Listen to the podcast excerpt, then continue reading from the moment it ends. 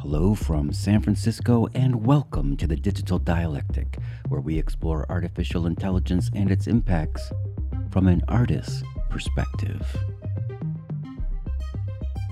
The race to regulate AI continues apace.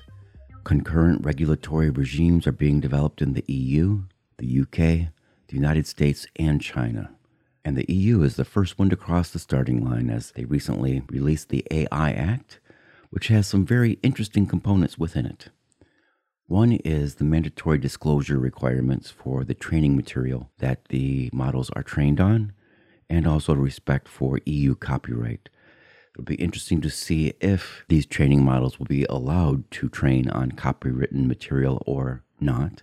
That's a point yet to be litigated in all of these different jurisdictions. There's cases in the United States against Meta that address this point, and the other issue that's going to be of monumental importance are the privacy impacts of these regulatory regimes, particularly around the issue of predictive policing and biometric surveillance. Each jurisdiction are going to treat these issues very differently, but are going to have profound impacts on the people who live within them. The EU's AI Act will not go into effect until 2025, so there's still some time to see exactly what's going to be in here what policies are going to change before they actually cross the starting line.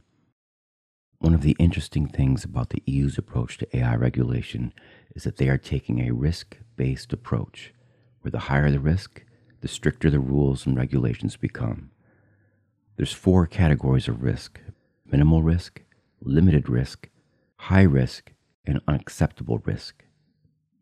Minimal risk would include things like video games and spam filters, in the limited risk category, we'd find AI systems like chatbots that present only limited risks, and they'll be subject to transparency obligations where they would have to disclose what the content was that the AI was trained on so that users can make informed decisions concerning further use.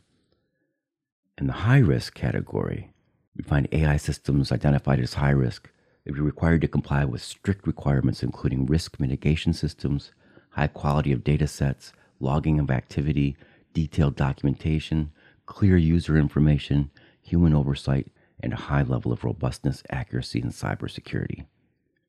Examples of high risk AI systems would include certain critical infrastructure in the fields of water, gas, and electricity, medical devices, systems to determine access to educational institutions or for recruiting people.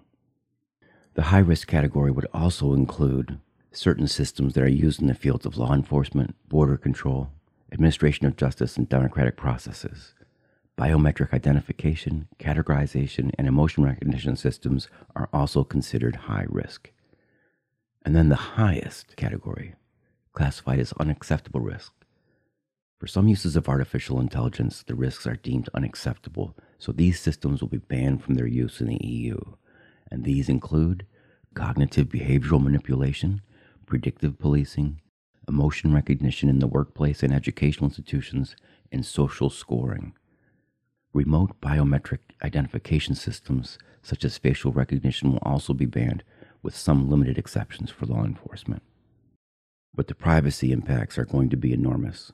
So it does everyone good to keep a very close eye on the privacy impacts of the regulatory regimes that are in development. Just like you and me, this podcast will always be free.